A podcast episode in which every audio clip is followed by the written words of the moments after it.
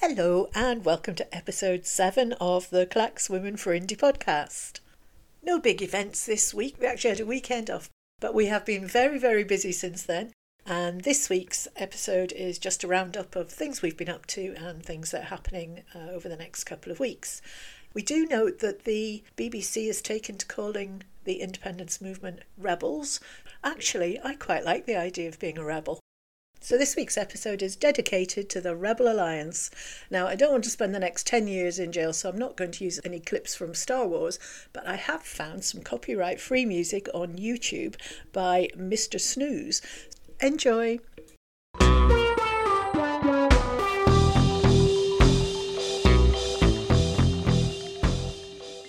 We have been on a secret mission this afternoon, which you'll find out all about in due course hopefully it'll be released same day as this podcast. But can I just say we've had great fun this afternoon.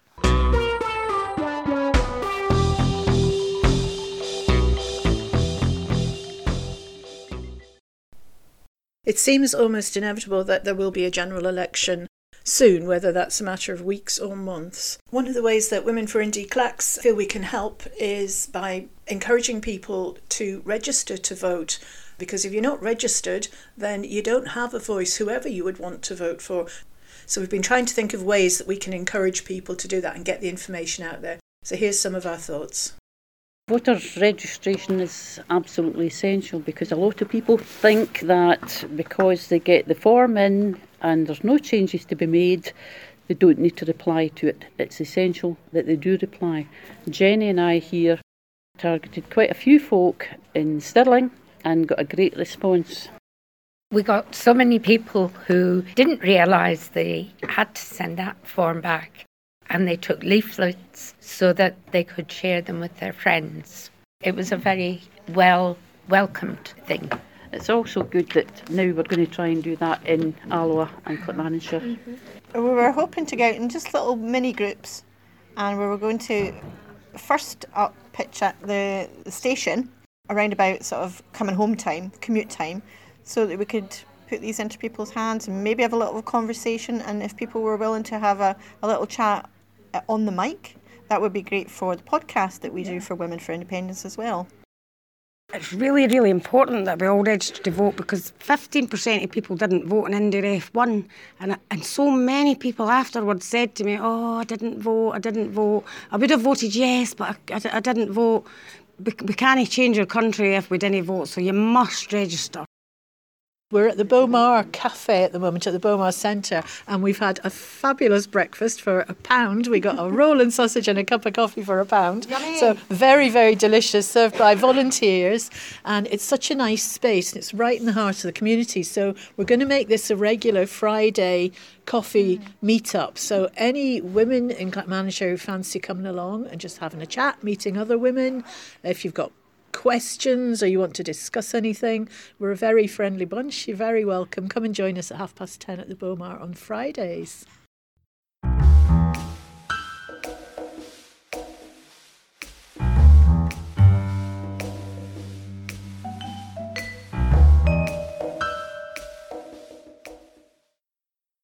It's a beautiful October afternoon, and Marion and I are just approaching the station where we're going to be out of our comfort zone a little. We're going to be trying to persuade people getting off the train that they should also register to vote. Have you done anything like this before, Marion? Uh, not for voter registration, but um, other things at this station. Um, been here for other reasons, but most people are not against sort of taking a leaflet, which is what we've got. One single leaflet is not going to be mm. too overburdensome for people, and it's about something really vitally important. I mean, if you're not registered to vote, there's so much happening electorally just now. Um, you're not going to get your voice heard, so um, it's an easy thing to do online, or we've got forms here as well for people if, it, if they're not online. And what were the numbers you were you thinking that aren't registered yeah. in Scotland? Well, I read somewhere in the, I think it was the National the, the Electoral Reform Society says they are about 190,000 Scots who are not registered or not ac- accurately registered. um, to vote. Right. And that, to me, that strikes me as a huge number Uh-huh. of people who are not going to be able to take part in our democracy. Yeah. And there's so many things to be busy in the democracy over. Well, that could be know? the difference between a couple of percent on Crikey, a, a vote. yeah. That Yeah. sounds like the, That that's the sounds like train the coming train. in now. Yeah. So let's get ourselves handfuls Okay, of here leaflet. And people will come out at different places. So Yeah. if one of us goes over here, Are you going to stay with me? I don't know what we're doing. I'm a little scared. there we Join the club. We're doing this for our kids and our families. yeah. You know, um, That's on. You registered to vote? Uh, yes, I, I think so. Yeah. right, Right. take me forward for Sure, I'll give you one. Uh, no, no, I think I'm, I'm just back from Australia. To be honest. All right, with all right. Maybe just maybe double check. Yeah. Yeah, Uh-huh, if they've got a note of you. Thank you. Hang, haranguing people. I know, just back from Australia. I'm not keen on haranguing people. You registered Take it to you vote. registered to vote, madam. No, I think I have. Yeah, you think you have? You want a wee reminder when you No. get back to the house? Just to No, double wait. check. Uh, this is not party political. This is just making sure everybody who wants to vote in the next election gets to vote. I, I filled my forms in. Do you renew it every year? Aye. That's fine. That's all we need to know. In that case, you have it.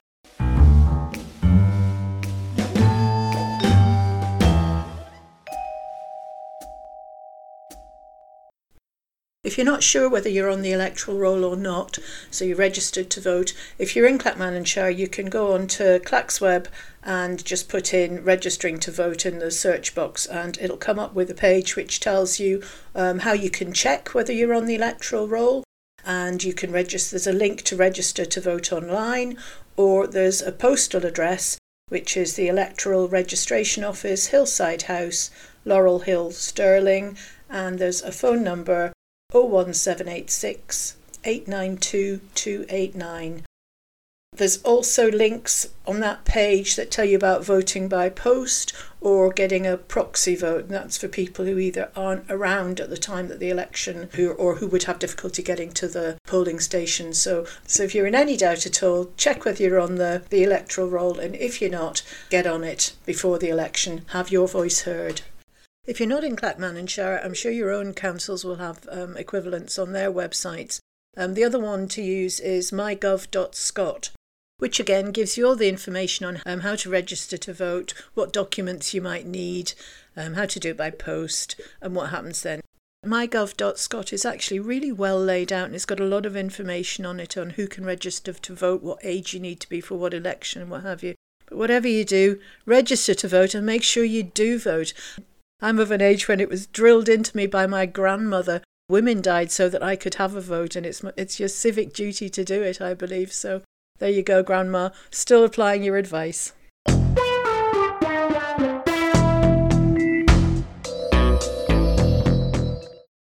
One of the wonderful things about the Yes Movement is how many fascinating people you meet along the way. And two people that we met this week who I definitely think had a great story to tell are professional photographers. David and Sandy, who together you'll probably know them from Twitter at Yes Scotland, but it's at Why Yes Scotland. And they've produced a whole series of beautiful black and white photos just of people in the Yes movement, activists, ordinary people, people you'll recognise, people you won't. I think looking at the work they've done, it's just building up to be a fantastic portfolio that documents the the movement and the, the people who've been active in it. Have a look at their Twitter page and you'll find out all about it. We started off having a chat a chat with Sandy about how you just do what you can do. And in our case it was podcasting and, and in their case it was doing what they do best. They are professional photographers. So here's how that conversation went. This will be our seventh episode, oh, and we're starting to get some good feedback about it actually, which is really good. And did you apply for funding for, for doing the podcast? No, we just do it. We just do it for free. And what we wanted to do was Indie Live Radio wanted uh-huh. more content, uh-huh. so we went, oh, we could do some, we could do a Yeah, podcast. brilliant. So we mm-hmm. just started it off, and then you just get ideas as you go along, and it's amazing how many finding that we're enjoying interests it we so are, much. and it's So- amazing the number of interesting people that you meet. Like this, you know, It you're doing something absolutely- interesting. When we, when we started this, we had no idea how many interesting people we'd meet, and it's been fascinating. From professors Yes. to um, imagine. a guy who came in with his daughter. She wanted, she's a young um, activist And he kind of just kind of accompanied her, and I was like, "Would you like photographs as well?" And he's like, "Well, yeah, okay." So we got chatting, and he's been involved in buying and selling airplanes and leasing. He was, he was involved with something to do with press Prestwick, and he told me all sorts of things about how the British establishment have tried to suppress the use of press Prestwick because it's too much of a threat to Heathrow. You know, when you hear about that, it's like, oh, you know, all these things going on behind our backs that we never knew about, kind of thing. Yeah. But it- it's amazing. Professor Donna Heddle, who's um, she lives up in the islands, uh, and uh, she'd come in and she's tiny wee bundle of energy, and she knows all about lots of history and so many different things. Fascinating for you to she's meet talking all the time, Mhm. and she's like, oh, you have to tell me to shut up, and we're like, no, we could listen day long. It was absolutely brilliant. So it's actually called Portraits of a Nation, is that Yeah, well, you- we did it Y yes. Double Yes, why yes, double I've Y. E S E S. Um, it was hard to say when spelling it out, but um, David had come up with that. He's like, well, why yes, why yes. But then some people don't get how it's pronounced. That's fine, and I. So then I said, well, why don't we, you know, add something to it to explain more what it is? So I come up with the portraits of a nation. Which is really good though, because that's what you're taking is just people Yeah, involved, absolutely. normal, ordinary people. And I think that's quite a good thing to get across. You know, we're just ordinary people who have a perspective that we want an independent country. Definitely. I mean, that, Yeah. that was a big, that was a big part of really, really why we started it up.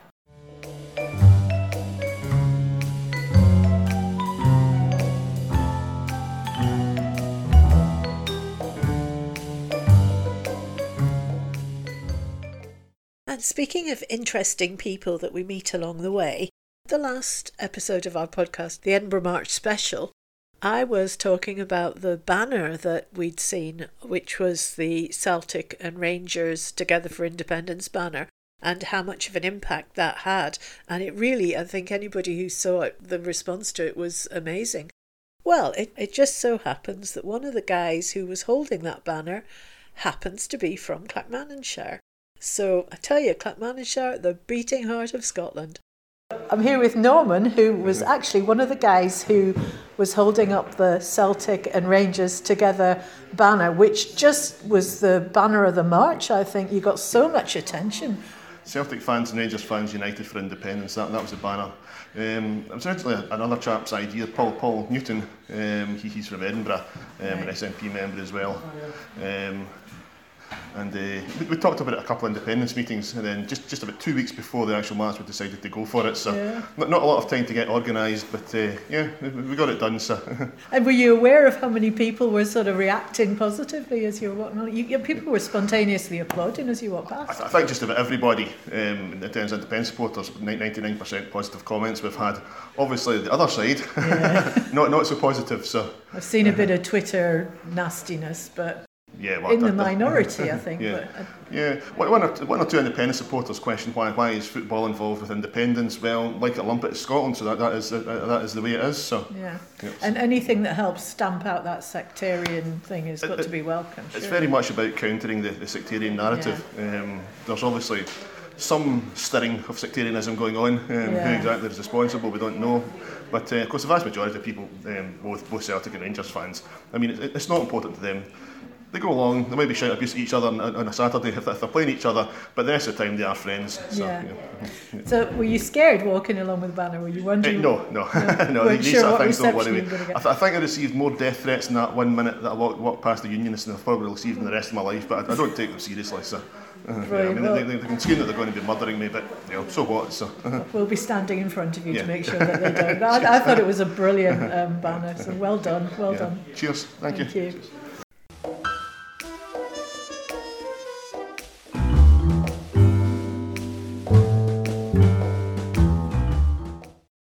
Fellow rebels, here are three snippets of, I think, interesting information that, that we have gathered along the way this week.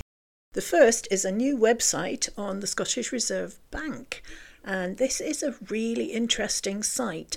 It's beautifully laid out and it's got sections on the economic assessment of an independent Scotland, the true position of Scotland's economy, what tests there should be for the currency. There's a video from Dr. Tim Rideout. There's information about what the Reserve Bank will be and also a sample timetable for the introduction of the new Scottish currency. Now, I got very excited when I saw this because it appeared to suggest that the date of the referendum would be Thursday, the 10th of September 2020. Now, I have since calmed down and realised that they were just using that timeline as an example of how long it would take to get a currency moving and what the steps would be. But having said that, if you were going to have a referendum in September 2020, Thursday the 10th might not be a bad date for it. So let's just wait and see although websites to do with banks tend not to be that interesting, I think this is one that you will find interesting. So please go and have a look. Reservebank.scot. Now, if you like your rebellion a little more radical, there is an event just for you on the 26th of October at the Radisson Blu in Glasgow. It's the Radical Independence Convention 2019, and as the crisis of the British state continues to grow, this conference is an opportunity to discuss and debate the challenges and opportunities that lie ahead for the independence movement.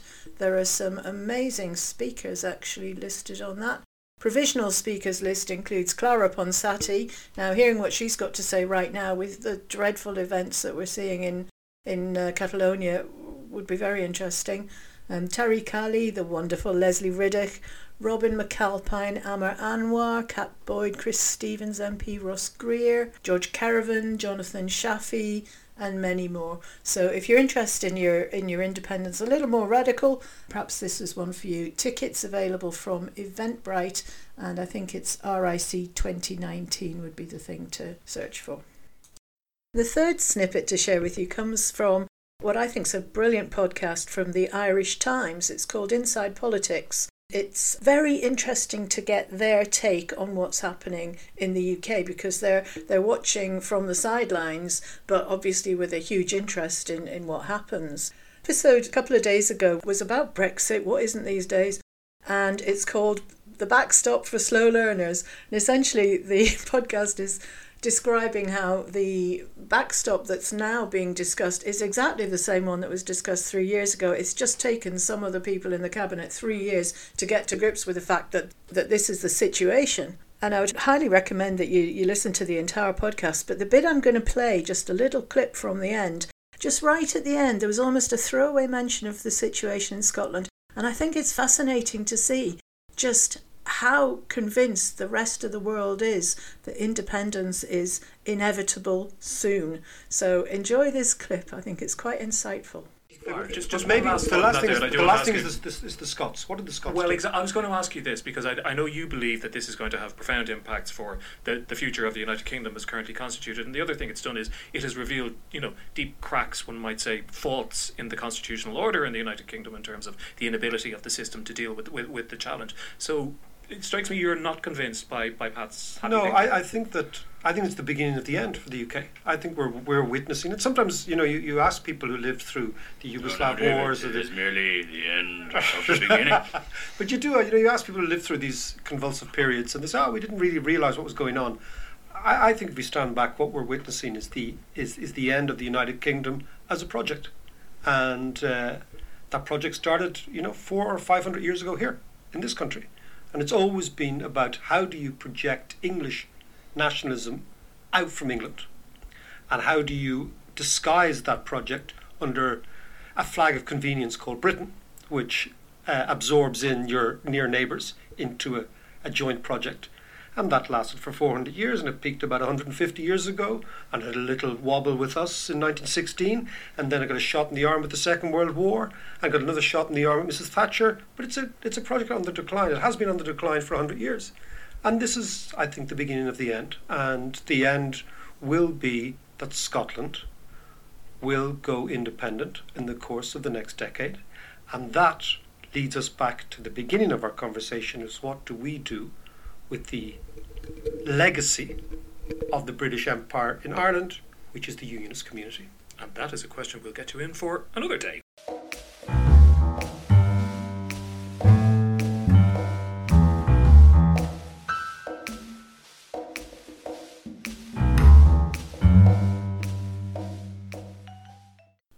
So, having heard the considered opinions of the journalists at the Irish Times, now here's Marion and myself sitting in a car putting the world to rights.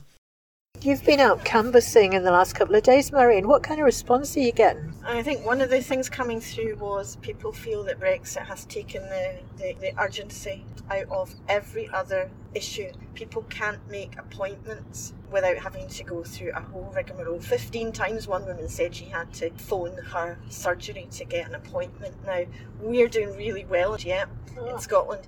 Um, comparative to down south, for example. I've certainly heard that down south. My mother's down south, and she said no end of trouble. You have to wait two, three weeks to get to see your GP, unless you're in an ambulance. is a, there's a shortage of GPs in this country, and we know the Home Office are still managing to completely mess up visas for, for doctors, GPs. There's one in the, the, the press at the moment. Somebody who wants to come to this country but can't get in, and he's a GP. So there is a shortage everywhere across the UK. And in Scotland, it's no different for, for practitioners. So there's that that's come come through in conversation. They are really worried about the climate. People are seeing seeing that as is, is very sort of front and centre now. Brexit is is um, finished with us. God knows what kind of apathy there will be um, within the populace. Um, But when's it ever going to be finished? Because even, even if they get a deal, they've got another 5, 10, 15, 20 years worth of Correct. trade deals to try and get back to nearly where we were. So there is no good outcome when it comes to Brexit, and I think the feeling in Scotland. Certainly, we're listening to um, Stephen Barclay being interviewed by the Select Committee, and uh, this this could go on a, a lot longer, and nobody can predict just what kind of state the economy is going to be in when we're, we're even part way through this. He was deeply unconvincing, I have to say. He did. He sounded totally out of his depth. Did you get the sense that they were shifting their views on independence, or just yeah, in a I funk? think um, there were a couple of people who said they had been Labour voters before. They had recalibrated their thoughts in the light of Brexit on who would they vote for next, and a couple of people had said that they were moving to the SNP. They were open-minded. Anything that would give them the opportunity to to vote uh, away from um, the, the Labour and Conservative uh, Mm. routes with Brexit were ones that they were open-minded to, to consider. Yeah, oh, that's good. We live in a part of Clackmannanshire that's had a very high no vote, and Keith Brown at the SNP conference was talking about how he was getting the sense that people in, in our two um, villages were changing and more open to independence as a result of Brexit. Yeah. Did you get any evidence of that? Not particularly that. I'm just thinking of back to a couple of conversations, and it was it's, it's the the everyday things again that people are citing. Um, cling, the recycling in, in Clackmannanshire. Um, we've we've had to drop one of our valuable services, which Yeah. was the, the glass, um, and people are having to pay um, if they want any more um, brown bins, for example. So people feeling that we're going backwards. Yeah. Um, services are not improving. This is not a progressive set of services they're getting delivered. We know that the years of austerity have been particularly cruel to local authorities in Scotland, and, is it any wonder that our services are being shredded? And Clackmannanshire, I think, is in a particularly difficult situation because they got in such a financial hole with previous administrations. And in a way, it's ironic that the current administration is the one that's having to take the hard decisions that the others. You know, ducked out of, and now they're the ones who are getting the blame. Um, and actually, they had to do something to get control of the cost but they've gone from being award winning the highest performing area in terms of recycling. And why would you choose that to be where you make your cuts? But- Exactly. It's either that or it's things like children's services. They're really yeah, they're where are really you doing more than you have to? But That's right. you know, trying to do the bare minimum in all things is not very aspirational. Yeah, I think with the glass, people in waste would say, well, people do have the, the backup of going to glass banks Yeah. to, to put their glass in there. Um, I mean, I must say, I, I actually don't have a problem personally with it because what I've found is it stops me gathering huge amounts because what I do, as soon as I've got enough to get it on my bike in the basket, I get on the bike and I cycle along to the recycler. So it's actually helping me get fitter. Yeah, but, you know, I'm able to do that and a lot of people aren't. But the one that I would, that I really do miss from the blue box is that recycling of electrical stuff because there's nothing locally. It, it's going to go in the green bin if I've got and something to throw out. too.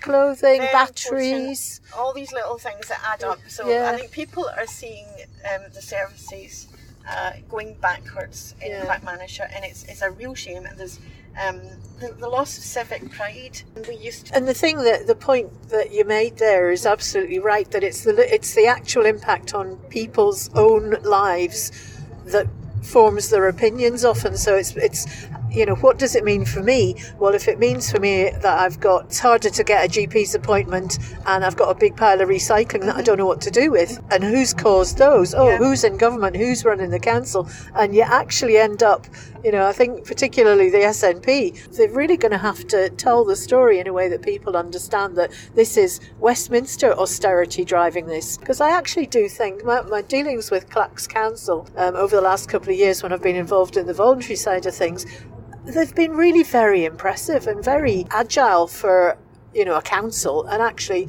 the fact they're a small council small is beautiful when it comes to being mm-hmm. responsive and accessible mm-hmm. so they do have a lot of good points When you think of how many really professional, qualified, and competent people that have had to be uh, got rid of, re- redundancy or otherwise, Yeah. they're left holding this baby that Yeah. they can't possibly manage. with half as many With- staff to do anything about it yeah. and getting blamed for it as well it's not a uh-huh. good time to be in the council A couple of women have said to us that they feel that they're particularly left holding a lot of responsibility for lack of services. There was one woman said, "Well, I really would appreciate a much better public transport system. I need my car, but I can't really afford to run my car.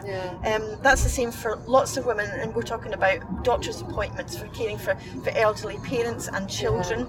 The recycling, if you're having to take your glass to a, a recycling bank, these are things that the carer in the, the household often has to do, and Yeah. very often it's women who bear the brunt of, of these service cuts. And it's, if there's one thing harder than juggling three kids and a load of recycling in a car, it's getting them on a bus. It's It is impossible. awful. We've It been there. We've been there. Yeah. yeah.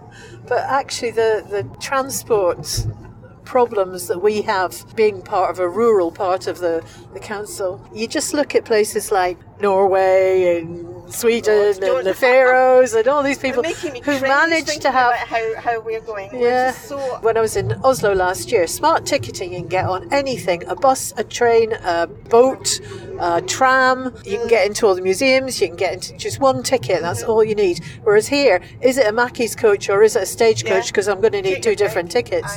It's ridiculous. And, you know, the idea that actually, if you had my personal vision, free, green, public transport, and not try and make a profit in rural areas, but realise that actually it's a lifeline that should be considered a public service, not a, a profit making opportunity. Mm-hmm. Then you might start to get people leaving their cars at home because transport's a better option. When you think of the job opportunities that would that would release in, immediately, um, you would be able to employ more people on the buses, on the trains, on the trams. And think of the health benefits. So that way people are not getting asthma from pollution and we've not got cars beating up the road all the time. It can be done. The thing is, it's not rocket science. We, we see the great examples from Scandinavia, and there was an article in the paper that we shared about about public transport in Sweden. People in public life, even the most senior people in public life, don't have limousines. They don't have private cars. Hmm. They travel by public transport. Their offices are smaller than than we can we can probably imagine. It's not about ostentatious living. It's about what can the planet? It's Yeah. almost like the planet is plugged into every decision they seem to make. I read a thing that, uh, today. The the ferret had said something about Leslie. I can't remember. Leslie Evans is at the head of the Scottish Civil Service. How she'd oh, been flying to London on a weekly basis, and they were coming at it from the what's she doing in London on a weekly basis, as in what's she discussing. Mm-hmm. And I was thinking, why isn't she using video mm-hmm. conferencing? Mm-hmm. So you know, it, it, there's a huge behavioural change that it's ridiculous we're not making it. We should be leading the way with this, not not uh, Yeah. looking enviously I- at aye. Scandinavia. And it's how that transformation is going to happen. And I think it has to come from the grassroots. People have to, like us, we just have to demand better yeah. And make the make the case for it. And it's a bit like the people out on climate strikes, you know, the kids that have made their voices heard. Yeah. That's the kind of rallying of the grassroots. It, that puts it onto the agenda. It puts it into the media.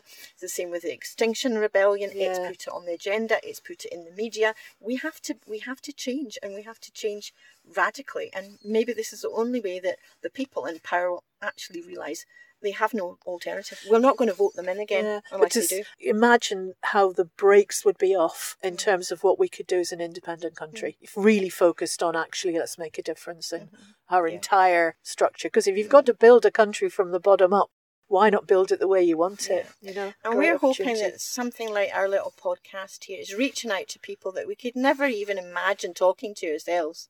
And we're, I don't know. I think, we've got more than a dozen listeners. but there you go. Oh, I don't know. There may be secret listeners out there. There's tons of them. They're just going to react, you know, when the time comes when we can actually put our mark on that paper and say, we're out of here and we're, we're going to change. Uh, we're going to have to be able to, to rely on people who are not just going to sit back and let somebody else do it for them. Yeah. We've talked about before. It's about empowering people. This is what why we're doing this. People is we want to empower people to to speak up and be active citizens because the the planet can't wait for anything else. Do you know, you're doing this wonderful, impassioned, fantastically inspirational stuff, and what's going through my mind is, oh, think of the podcast episode the day after the yes oh, dear, right.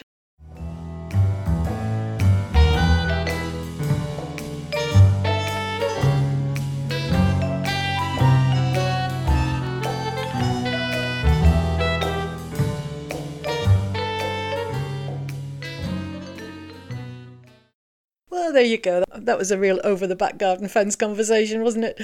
Before we go, just want to say a little shout out to Renfrew WFI, who have been really so supportive in their comments. It means a huge amount to us to get that kind of feedback. And we're looking forward to uh, trying to meet up with you soon, actually. Maybe do a joint podcast episode. That would be cool. If anybody wants to get in touch with us, probably the easiest way is Twitter. We're at ClacksWFI. Or Facebook. We've got a, a Facebook page, which is Women for Indy Shire. Look forward to speaking to you again soon. Bye now.